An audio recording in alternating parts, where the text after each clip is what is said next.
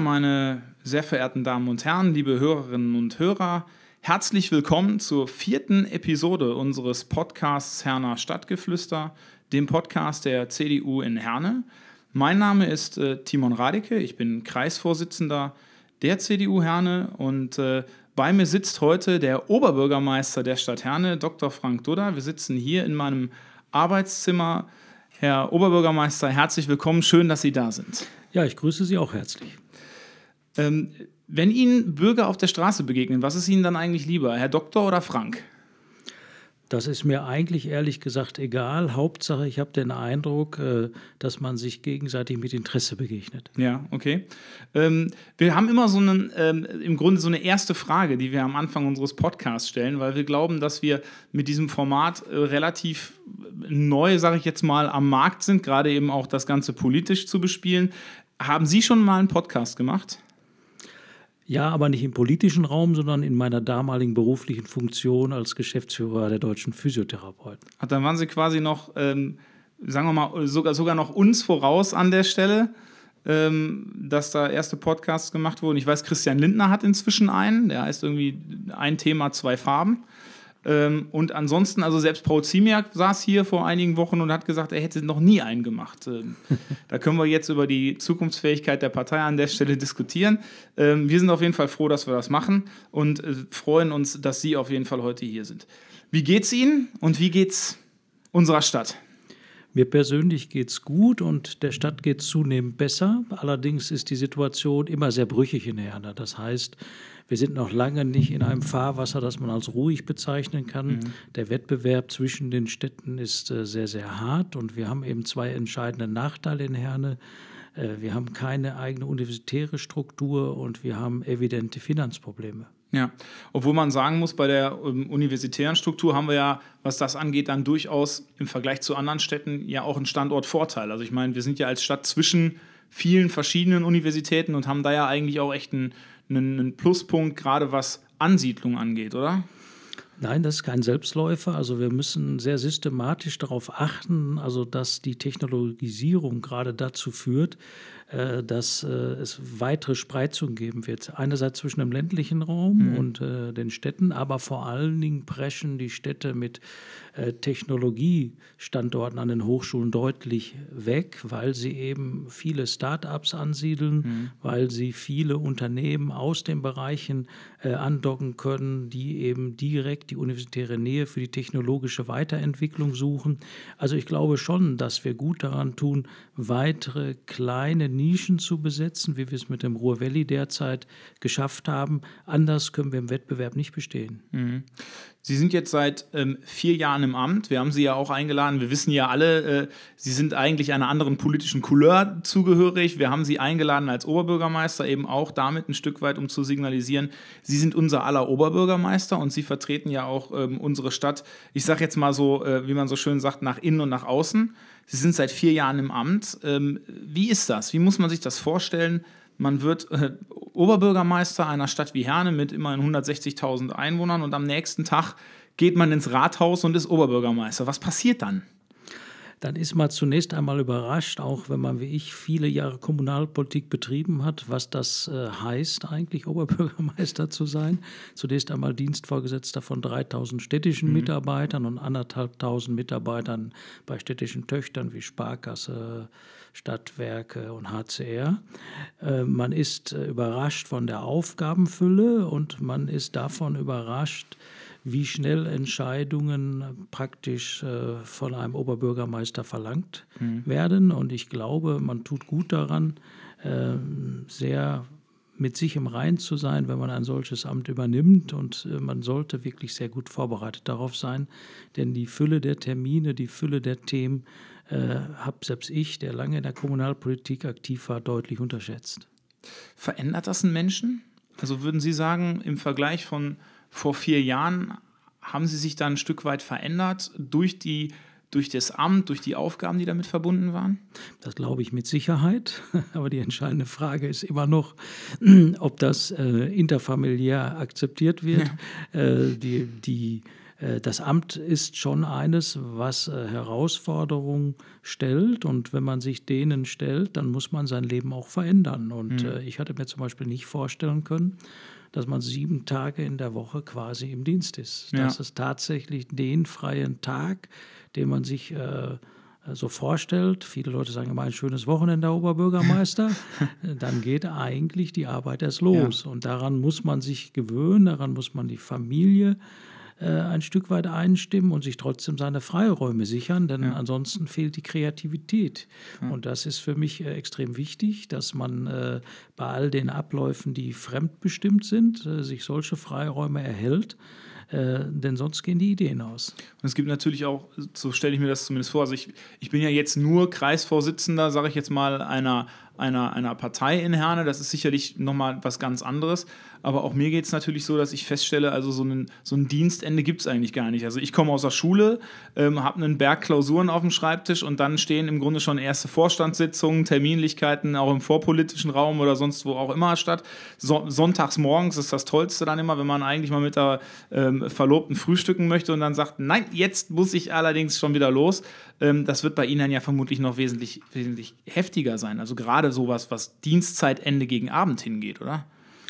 Ja, aber es sind gar nicht die Zeiten. Es sind tatsächlich die Fragestellungen, die mich umtreiben. Wie kann man zum Beispiel aus einer Stadt wie Herne in dieser Sandwich-Situation eingepresst zwischen äh, Hochschulstandorten, die ja im Grunde ehrlich gesagt stark subventioniert werden. Ja. Eine Universitätsstadt hat ja nun mal einen geborenen Vorteil. Der Staat zahlt all die jungen aktiven Mitarbeiter, die über den Staat finanziert werden. Er stattet sie aus mit vielen Professoren, die ihr Geld in der Stadt lassen. Und diese Vorteile werden immer größer. Und da mhm. bedurft es schon einer sehr kräftigen Neuorientierung in Herne, um überhaupt seinen Weg zu finden. Und wenn ich dann unsere Haushaltssituation sehe, wenn ich die vielen persönlichen Schicksale sehe, die in Herne deswegen äh, so hart aufgeprallt sind, weil wir eben viele Jahre des Strukturwandels hinter uns haben, dann ist diese Unmittelbarkeit mit den menschlichen äh, Schicksalen einerseits unheimlich erwärmend, da schön und da auch teilweise persönlich, aber zeigt eigentlich ein Gesicht einer Stadt, das man in der Hektik des Alters vorher nicht so gesehen hat. Mhm. Ist es nicht manchmal auch vielleicht ein Stück weit deprimierend? Also wenn man vor allen Dingen gerade diese Einzelschicksale hat, diese vielen Menschen oder eben auch Vereine, Vereinigungen, die sagen, hier, Herr Oberbürgermeister, wir brauchen hier eigentlich Geld, wir brauchen da Geld und da müssten wir eigentlich mal investieren und das muss auf Vordermann gebracht werden. Und jeder Sportverein, jede Vereinigung sieht sich natürlich ein Stück weit als Nabel der Welt und sagt, ja, aber wir müssen doch unbedingt, ähm, dass man dann gerade auch als, äh, ich sage jetzt mal, oberster Bürger der Stadt irgendwie in der Situation ist und sagt, ich kann halt nicht jedem Einzelnen irgendwie helfen. Also ich habe ein deprimierendes Gefühl bisher an keinem meiner Dienstage gehabt, aber natürlich äh, sehen wir auch unsere eigenen Grenzen und das mhm. ist immer etwas, wo ich um Verständnis werbe und versuche auch darauf hinzuwirken, dass ich sage, wir versuchen tatsächlich mit all den politischen äh, Entscheidungsträgern in dieser Stadt, die Stadt im Rahmen unserer Möglichkeiten bestmöglich zu entwickeln mhm. und mir sind häufig in Einzelfällen auch noch Lösungen eingefallen, die nicht von vornherein in der Verwaltungsvorlage vermerkt waren. Das heißt, es ist schon entscheidend, mit welchem Gefühl, mit welcher Einstellung man an die Themen rangeht und man schafft es in vielen Fällen auch für Verständnis zu sorgen und Lösungspfade vielleicht auch mal zu strecken. Aber richtig ist, mir würde noch viel mehr einfallen, wenn die finanziellen Situationen besser wären. Ähm, ist das vielleicht auch so ein bisschen der, der Tenor, den wir zugrunde legen müssen, wenn wir über die neuen städtepartnerschaftlichen Beziehungen sprechen müssen? Also gerade zu sagen, wir haben den Vorteil nicht, dass wir ähm, gerade diese Hochschulstandorte in unserer Stadt haben. Also müssen wir gucken, welche Alleinstellungsmerkmale, welche wirtschaftlichen Beziehungen können wir vielleicht in internationalen, gerade in der globalisierten Welt, in internationalen, sagen wir mal, Beziehungen mit anderen Ländern eben auch setzen und anderen Städten setzen, dass wir davon profitieren können? Ja, die, die globalisierte Welt ist ja einerseits ein großes Problem für Herne, weil mhm. wir viele Arbeitsplätze durch die Globalisierung erst einmal verloren haben. Und damit einhergegangen ist ja eine große Deindustrialisierung in ja. Herne. Ja. Äh, wir hatten ja lange keine Idee. Die letzte Ansiedlung war zur Brücken im Jahr 2012. Und unsere Idee war, äh, dass wir die Welt zurückholen müssen. Nur so einfach ist das ja mal eben nicht. Äh, ich kann ja nicht sagen, äh, Japaner, Chinesen, Österreicher, Franzosen, Schweizer investiert in Herne, schaut auf diese Stadt. Ja. Äh, ich glaube, der Weg war richtig, dass wir tatsächlich geschaut haben, Warum kommt ein Süddeutscher nicht nach Herne? Warum investiert niemand aus Hamburg in Herne? Äh, das war für mich ganz erschreckend. Zu Beginn meiner Tätigkeit bin ich mit einem sehr renommierten Hamburger Investor zusammengefunden. Der hat gesagt, Herne, niemals, kein Cent. Hier wird sich nichts entwickeln. Heute würde ich ihm sagen, wir haben zwei Milliarden Euro mittlerweile in den vier Jahren an Invest schon zusammen. Sie haben sich gravierend getäuscht, Gott sei Dank. Aber wie ist das geschehen?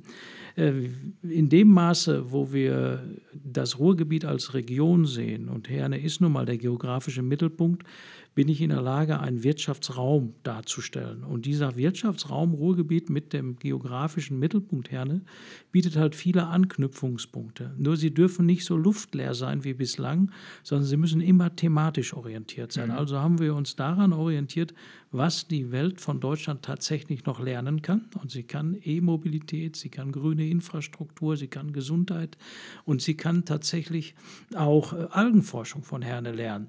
Das hat eben Partner in der Welt interessiert. Und in dem Moment, wo die Partner aus der Welt gesagt haben, ja, schaut doch mal, so schlecht ist doch Herne gar nicht, hat sich auch sukzessive das Bild bei den Investoren gewandelt. Und ich muss ehrlich sagen, heute ist es sehr schön zu sehen, wie viele Investoren eigentlich durch diese strategische Ausrichtung gar nicht mal aus dem Ausland gekommen sind, sondern dass die Wahrnehmung von Partnerstädten von Rang, und das ist nun mal im Besiktas in Istanbul, Belgorod ist der drittgrößte russische Wirtschaftsraum.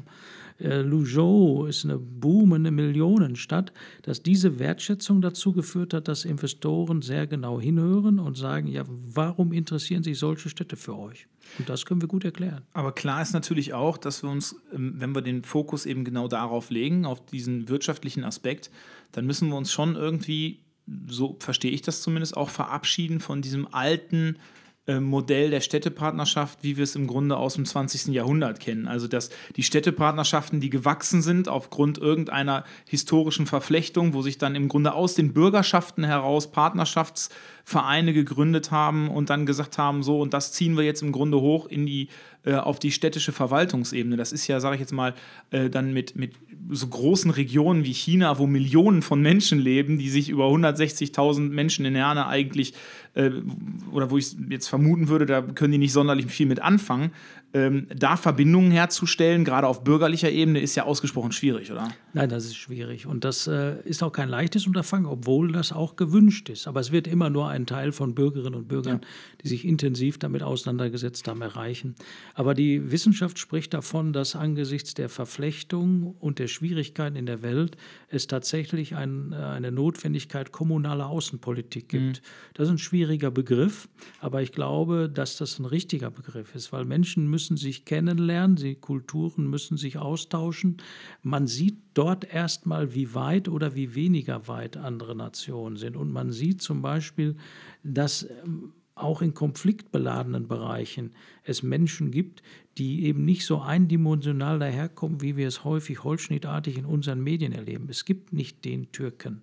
Es mhm. gibt nicht den ja. Russen. Man ja. muss sich sehr genau ansehen, welche Menschen einem gegenüberstehen. Und äh, ich halte das nach wie vor für eine Bereicherung, wenn wir trotz aller Beschwerlichkeiten möglichst vielen Menschen Kontakt eben auch zu diesen Nationen ermöglichen. Denn die Welt wird davon leben, dass wir einander vertrauen äh, und die Konfrontation auf der großen Ebene können eigentlich nur aufgelockert und aufgebrochen werden durch kommunale Kontakte. Mhm. Ähm, wo wir gerade von kommunalen Kontakten sprechen und eben auch ein Stück weit davon, also Ihnen wird ja durchaus attestiert, dass es Ihnen durchaus gelingt, äh, einen frischen Schwung in diese Stadt zu bringen. Man merkt das ja auch in ihren, äh, in ihren Reden, ob das auf dem Neujahrsempfang ist oder eben auch äh, bei anderen Anlässen, dass sie ähm, auch den Bürgern der Stadt versuchen, ein Stück weit ähm, mitzugeben, dass wir ein anderes Selbstwertgefühl bekommen. Ich glaube, dass das eine total wichtige Geschichte ist bei uns in der Stadt. Also wenn ich mir Facebook-Kommentare durchlese, ich weiß nicht, ob Sie es manchmal machen, dann denke ich mir auch schon manchmal, Leute, wenn ihr andere Städte kennt, wie es teilweise auch in, in Hamburg in manchen Ecken ist, dann wärt ihr froh, wenn ihr in Herne leben würdet. So, sch so schlecht wie manche schreiben, ist es hier nicht, ganz im Gegenteil. Ähm, was, jetzt müssen, wir, jetzt müssen wir an der Stelle ein bisschen politisch werden. Ähm, was denken solche Leute, wenn dann die Rede ist, zum Beispiel in, in Münster, was ja eine, eine Fahrradstadt schlechthin ist, oder in, von mir aus auch jetzt in Bochum oder jetzt auch gegebenenfalls demnächst in Herne, wenn wir dann hingehen und wir rufen Notstände aus. also ich finde, das hat einfach eine Außenwirkung, die ist ähm, aus meiner Perspektive, da spreche ich jetzt nur für mich, ähm, aus meiner Perspektive ist die für die Außenwirkung einer Stadt verheerend, wenn man sagt, da wird ein Notstand ausgerufen. Als ich das das erste Mal gehört habe, das war glaube ich Konstanz, die, glaube ich, den Notstand ausgerufen, habe ich gesagt, was ist denn da passiert? Ist da irgendwie was, ein Chemiewerk in die Luft geflogen oder sowas? Und dann habe ich halt gehört, dass es, das, dass es im Grunde eine Vorlage ist, die hier dafür sorgen soll, dass alle kommunalpolitischen Entscheidungen grundsätzlich erstmal den Blick auf die Nachhaltigkeit legen. Aber der Begriff als solcher ist ja für eine Außenwirkung nicht gut, oder wie sehen Sie das? Also man muss äh, zwei Dinge unterscheiden. Zum einen war ich als äh, Bundesgeschäftsführer der Physiotherapie 19 Jahre in Deutschland unterwegs. Äh, mir braucht keiner über deutsche Städte irgendwas erzählen. Ich kenne sie sehr genau.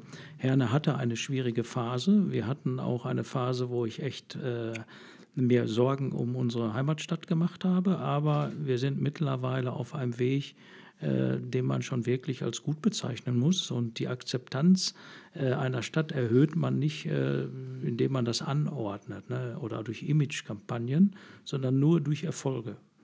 Und äh, wenn ich sehe, was wir in der letzten Zeit für evidente Erfolge haben, trage ich manche Facebook-Kommentare auch mit Gelassenheit. Ich glaube, da ist ja auch viel politisches Kalkül hinter. Es gibt ja politische Gruppierungen, die leben davon, die Stadt schlecht zu reden. Mhm. Anders könnten sie ihre teilweise seltsamen politischen Meinungen gar nicht an den Mann ja, bringen. Wenn ja. sie akzeptieren würden, in welchem Umfang es hier in Herne vorwärts geht, würden sie ja quasi ihre eigene Legitimation ad absurdum führen. Das muss man schon einordnen und das darf man ruhig auch mal sagen, weil viele Menschen, glaube ich, diesen Blick häufig gar nicht haben. Zum Notstand. Natürlich haben mir die ersten Betrachter gesagt, äh, äh Notstand ist ja ein Begriff, gerade bei Klima, da denkt man an China und Amerika, weil ja. dort eben äh, katastrophale Umweltbedingungen in manchen Bereichen herrschen. Ich sehe es aber weniger am Begriff. Also ich glaube schon, dass es die Notwendigkeit gibt, darauf hinzuwirken, dass wir in gewissen Problemlagen uns stärker fokussieren. Und natürlich haben wir auch im Klimaschutz in Herne einiges erreicht und wir sind übrigens dort viel, viel besser als teilweise die Debatte in Herne es erscheinen mag. Genau ich kriege äh, jetzt gerade wieder einen Beleg dafür. Wir haben wieder einen Wettbewerb in diesem Bereich gewonnen. Also viele betrachten uns da sogar als äh, recht äh, äh fortschrittlich und das sind wir ja auch. Trotzdem glaube ich, der Begriff ist manchmal nicht entscheidend. Äh, hier gibt es ein klares Signal und das Signal soll gesetzt werden. Die Klimaziele haben wir auch in Herne noch nicht erreicht und da müssen wir mehr tun. Und dazu bekenne ich mich und wenn dann im Rat äh, der Begriff übernommen wird, der sich dafür eingebürgert hat, dann sehe ich ihn als Synonym dafür zu sagen, ja, wir wollen ganz klar Klimaziele mhm. weiter erreichen und richtig ist, auch wenn wir schon einiges erreicht haben, dann müssen wir noch mehr tun. Mhm. Ähm ich habe halt einfach Probleme mit dem Begriff an der Stelle. Also gerade Notstand, ich finde, es suggeriert etwas anderes. Und gerade auf dem Weg, auf dem wir uns befinden, da können andere Städte, finde ich, sich eine Scheibe von abschneiden. Ähm, gerade was das Konzept angeht, wir haben jetzt das, das Konzept klimafreundliche Mobilität auf den Weg gebracht. Das haben ja viele andere Städte noch nicht ansatzweise so weit, wie wir das machen. Und insofern äh, finde ich das total wichtig, dass wir, äh, dass wir das eigentlich gerade das Positive in den Vordergrund stellen, anstatt äh, über das Negative zu sprechen und in diesem Fall einen Notstand ausrufen. Da tue ich mich an der Stelle einfach, glaube ich, äh, persönlich einfach schwer. Ähm, Sie haben gerade darüber gesprochen, es ist total wichtig, dass man Entscheidungen trifft, auch als Oberbürgermeister, und dass die Fülle der Entscheidungen ähm, da im Grunde ja, total relevant ist und ähm, für Sie auch überraschend war. Ähm, welche Rolle spielt da, und da muss ich natürlich jetzt drauf zu sprechen kommen, auch als CDU-Vorsitzender, welche Rolle spielt da so eine ähm, doch komfortable, breite Mehrheit, auf die man sich im Rat der Stadt eigentlich immer verlassen kann? Das ist eine wichtige, ganz wichtige Rolle spielt das. Denn ich muss ja im Grunde genommen bei Investoren sehr, sehr häufig Zusagen machen, die dem Umstand geschuldet sind, dass sie gerne doch nicht so recht über den Weg trauen. Mhm. Und äh, ich habe kein Großprojekt bisher erlebt, was nicht hinter den Kulissen zu unglaublichen Veränderungen und Anstrengungen geführt hat. Der Politik, da nehme ich mich äh, mit ein, sagt ja immer, okay, Ansiedlung X kommt Pressekonferenz wunderbar. Aber was ich jetzt gelernt habe, ist, dass dann die Probleme eigentlich anfangen. Mhm. Im Baugenehmigungsverfahren, im Bauordnungsrecht äh, häufig äh, unglaubliche Fragestellungen der Finanzierung. So, und da muss man auch mal in der Lage sein, Zusagen im Vier-Augen-Gespräch zu machen, die man nachträglich absichern muss.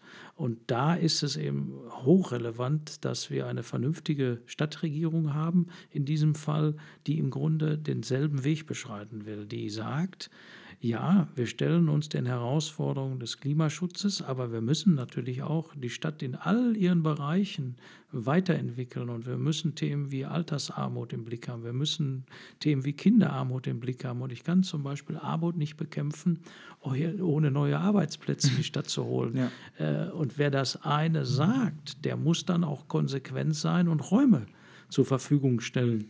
Denn es kann nicht sein, äh, dass man immer nur das Wort führt, sondern man muss das auch umsetzen. Und da hilft eine stabile Mehrheit und der Hinweis darauf, dass man sich demselben Ziel verpflichtet fühlt, tatsächlich Herne in einem deutlichen Schritt nach vorn zu bringen. Wir erleben ja auch in, gerade in den letzten äh, Wochen und Monaten im Grunde auch in Herne eine, eine, neue, sagen wir mal, politische Kultur. Es gründen sich allerorts äh, sogenannte Bürgerinitiativen, die heißen dann immer anders, die heißen dann Bürgerinitiative äh, Dicke Luft oder Bürgerinitiative Stadtwald. Ich persönlich finde das gut, wenn sich Menschen mit Interesse zusammenschließen und sagen, wir versuchen jetzt gemeinsam etwas in unserem Interesse zu bewegen. Ähm, wie sehen Sie diese Entwicklung, gerade auch mit Blick auf, äh, auf so zum Beispiel, Sie haben ja gerade gesagt, Arbeitsplätze müssen entwickelt werden, um Alters- und auch Kinderarmut zu bekämpfen, um Arbeitsplätze zu schaffen. Dann haben wir so ein Areal ähm, in, in Herne, wo sich andere Städte wirklich die Finger nachlecken würden, wenn sie es hätten. Ähm, und jetzt gründet sich eine Bürgerinitiative und fordert einen Stadtwald, was grundsätzlich ja erstmal sehr positiv ist, gerade ähm, äh, Grünflächen auszuweisen. Wir haben ja auch ein Grünflächenentwicklungsprogramm, das ist ja alles ähm, erstrebenswert. Ähm, nur diese Fläche ist, hat natürlich auch einen gewissen Zweck.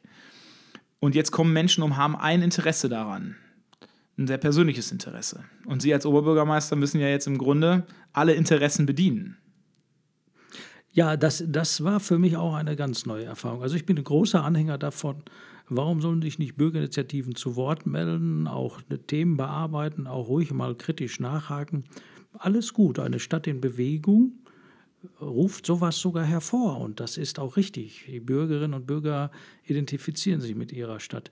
An der Stelle war ich insofern überrascht, weil wir ja tatsächlich erst einmal in Herne eine Debatte führen, die an Eigentumsrechten und solchen ja. Dingen vollkommen vorbeigeht. Richtig. Also wir haben ja keine Fläche, die hier im städtischen Besitz ist und von der Stadt entwickelt wird, sondern wir haben, und das war die zweite Überraschung im Stadtrat, viele Parteien, die heute mit ihren Mandatsträgern gegen äh, eine äh, ökonomische Nutzung protestieren, haben ja zugestimmt, als es bei der Fragestellung ging, äh, wie erschließen wir das Gelände. Und da war ich schon einigermaßen überrascht, als ich erstens lesen musste, dass sich gegen die Erschließung Widerstand hebt. Dann war ich überrascht, dass man nicht akzeptiert, dass dieses Gelände ähm, der Rack Montan gehört, dass es dem Juniper gehört, dass es Eifasch Rail gehört. Also das sind ja Grundfeste unseres Rechtsstaates. Mhm. Eigentümer bewegen sich ja nicht im luftleeren Raum und sie bewegen sich ja im Rahmen unseres Flächennutzungsplanes. Richtig. Und äh, Sie müssen Folgendes sehen. Das, was wir im Moment machen, sind ja sehr seltsame Signale setzen. Wir holen mit großem Aufwand einen Schweizer Staatskonzern äh, ein Schweizer Großkonzern, das ist kein Staatskonzern, aber einen großen Schweizer Konzerne hin, die Stadler AG, freuen uns darüber, dass er in dem Bereich, der Klimaschutz relevant ist, also im Nahverkehr, uns eine exzellente Neu- Ansiedlung beschert mit IG Metall-Tarifen, mit neuen zukunftsträchtigen Wachstumspotenzialen. Das Ganze geschieht auf Blumenthal. Und das Ganze wird so getan, als gäbe es das nicht, nur weil es ja. noch nicht im Betrieb ist. Ich kann ja nicht dahin gehen und diesen Betrieb wieder abreißen lassen. Also ich stelle mir manchmal wirklich die Fragestellung, warum da so einseitig berichtet wird. Hm. Da ist es wirklich eine ungewöhnliche Konstellation. Niemandem geht es ja darum, dieses Gelände jetzt mit äh, Großbetonansiedlungen der vergangenen Jahrhunderte zu besiedeln, sondern wir haben immer gesagt, es gibt mehrere Ansätze, darüber werden wir auch noch diskutieren. Nur zuallererst brauche ich ja einen Konsens mit den Eigentümern. Was, ja. was kann ich da machen? Und deswegen glaube ich, wird diese Debatte noch anhalten. Ich bin absolut dafür, weitere Waldflächen in Herne zu schaffen. Tun wir im Übrigen. Wir forsten auch. ja auch auf, in Tun Giesenberg wir, zum Beispiel. Wir, wir, Im Giesenberg, aber nicht nur da. Wir machen ja jetzt die 50.000 äh, Quadratmeter, also Wald kommen ja jetzt. Das sind ja die Maßnahmen Ersatzbepflanzung des nicht zugänglichen Deponiegebietes und zwar in der doppelten Größenordnung. Das heißt 25.000 Quadratmeter äh, konnte auf Deponiegelände nicht bewaldet werden. Wir machen jetzt 50.000 Quadratmeter zugängliches Gebiet daraus. Das ist notwendig, das ist gut, aber eben bleibe ich dabei, äh, dass wir jetzt dafür eigene Aktivitäten nie die Grundprinzipien unseres Miteinanders aushebeln sollten. Und wenn man das im Blick hat, dann muss eigentlich die Initiative Stadtwald nochmal präzisieren, ob sie nun wirklich die Enteignung haben will oder was denn nun wirklich das Anliegen ist. Das mhm. ist mir immer noch nicht klar. Mhm. Zumal Enteignungen ja auch in ihrer Partei momentan große Themen sind, muss man sagen. Ähm, aber ähm, also es ist natürlich schon interessant zu sehen, wie sich Bürger politisch aktivieren und auch ähm, ihre Stadt entwickeln wollen. Das finde ich, äh, find ich auch gut, habe ich auch gerade schon gesagt. Ähm, jetzt haben wir die Europawahl gehabt. Sie haben der Watz gegenüber ja auch sehr deutlich ähm, gesagt, wie ihre eigene Perspektive auch auf ihre eigene Partei ist. Darüber wollen wir aber gerade gar nicht sprechen, sondern ähm, ich würde ganz gerne einmal darauf zu sprechen kommen, die Wahlergebnisse. Sehen Sie da eine Blaupause auch für zukünftige, sagen wir mal, für zukünftiges Abstimmungsverhalten? Also wenn wir jetzt diese Bürgerinitiative haben, wir haben ja einen unglaublichen Gewinn für, äh, für Bündnis 90 Die Grünen momentan, auch in unserer Stadt. Das haben wir ja auch an den städtischen Ergebnissen für die Europawahl äh, sehen können. Ähm, was bedeutet das? Und ich nenne es jetzt mal absichtlich für uns als Volksparteien, Ihre ähm, SPD, aber eben auch unsere CDU. Also erst einmal muss man sagen, dass das schon ein deutliches Signal war. Ähm, die sogenannten Volksparteien SPD und CDU müssen wieder besser werden. Sie sind einfach zu schlecht. Und deswegen haben sie auch im großen Umfang verloren, aber eben nicht zu schlecht auf der kommunalen Ebene. Und von daher glaube ich schon daran, dass man auf der kommunalen Ebene wiederum sehr genau hinschaut. Äh, wer hat was geleistet. Und ich kann mir vorstellen, dass die Bilanz dort eine andere sein mhm. wird. Und in den Gesprächen mit Bürgerinnen und Bürgern weiß ich, dass da natürlich auch Personen eine Rolle spielen. Ja. Und Personen vor Ort, die kennt man besser. Man kann auch einordnen, wo sie sich überall engagieren, was sie tatsächlich auch für die Stadt entwickelt haben.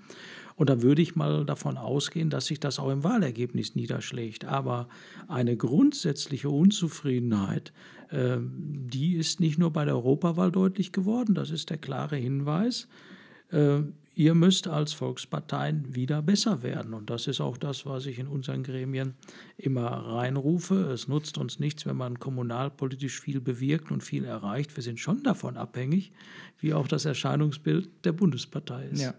Ich stimme da übrigens auch ganz ähm, ausdrücklich vielen Leuten nicht zu, die der Meinung sind, dass, der, dass die Bürger nicht den Unterschied nicht verstehen zwischen Landtags-, Bundestags- oder eben auch Kommunalwahlen.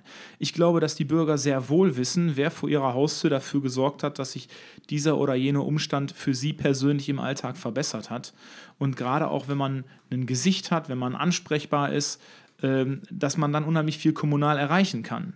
Nur glaube ich halt auch, in dem Moment, wo von mir aus ähm, in ihrer Partei war es Andrea Nahles oder Kevin Kühnert, bei uns Annegret Kramp-Karrenbauer, wenn halt da oben irgendjemand etwas sagt, was Menschen verärgert, dann färbt es halt auch sehr, sehr schnell, das ist zumindest die Erfahrung, die ich mache, sehr, sehr schnell ab auf, äh, sage ich mal, die kommunale Partei. Dann heißt es, was, was machen eure denn da?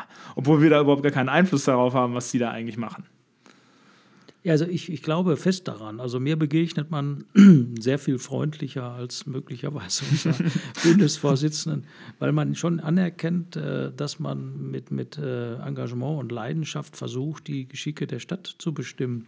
Dennoch äh, wird es auch diese Gelegenheit geben, zu sagen, ich bin mit der Bundespartei nicht zufrieden, der trägt diese Farbe und deswegen gebe ich ihm jetzt mal einen Dämpfer gleich mit. Ja. Das ist aber die Demokratie, so war es immer, aber es war auch immer so und daran wird sich auch nichts ändern, dass zum Beispiel diejenigen, die zu einer Kommunalwahl gehen, mit einem ganz anderen Interessenschwerpunkt zu der Wahl gehen, als diejenigen, die zu einer Europawahl gehen.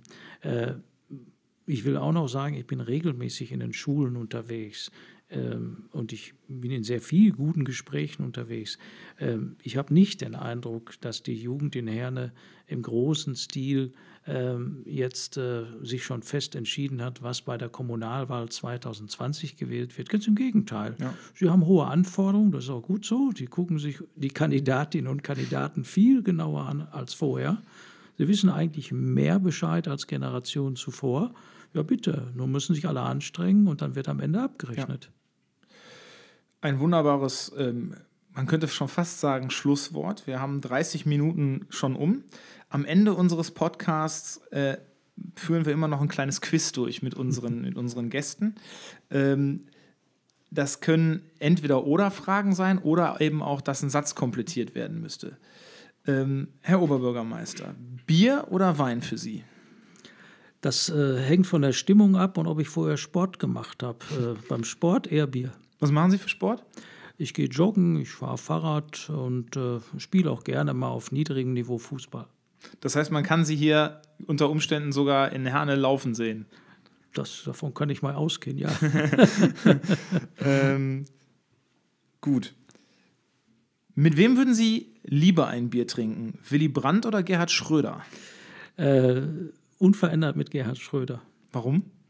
Äh, weil ich ihm tatsächlich äh, viele seiner äh, unverzeihlichen Fehler verzeihe, weil er trotzdem das Herz am richtigen Fleck hat, ich ihn persönlich kennenlernen durfte und er eine Durchsetzungskraft hat, die ich in der deutschen Politik heute insgesamt vermisse. Jetzt wird es ein bisschen komplizierter. Mit wem würden Sie lieber ein Glas Wein trinken? Da gibt es auf der einen Seite Konrad Adenauer, auf der anderen Seite Franz Josef Strauß.